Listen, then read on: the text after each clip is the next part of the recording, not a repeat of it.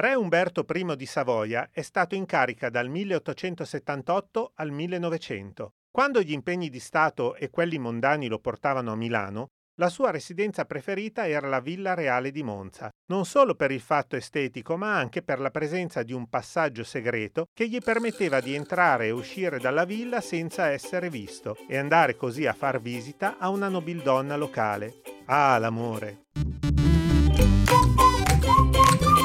Su e giù per le tangenziali.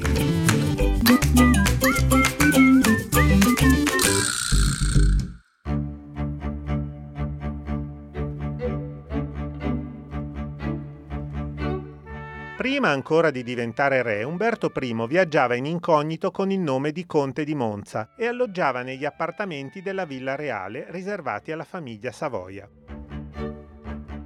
Nella stanza guardaroba c'era, e si può ancora vedere oggi, un passaggio segreto che permetteva al futuro re di sgattaiolare fuori dal palazzo, lontano da occhi indiscreti, e recarsi in un'altra villa, la Reggia di Vedano, dove poteva incontrare la contessa Eugenia Litta con cui aveva una relazione clandestina.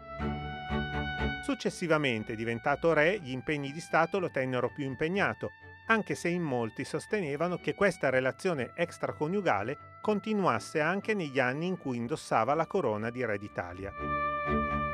Il suo regno terminò però in modo cruento il 29 luglio 1900, quando un anarchico, Gaetano Bresci, riuscì ad avvicinarsi alla carrozza del re e sparargli tre colpi a bruciapelo.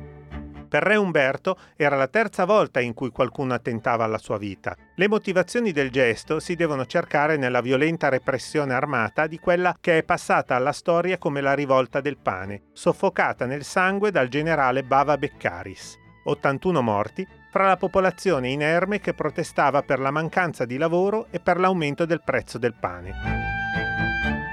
A differenza dei suoi due predecessori, Gaetano Bresci non sbagliò e Re Umberto morì per un colpo di pistola dritto al cuore. L'omicidio avvenne a pochi passi dai cancelli della Villa Reale.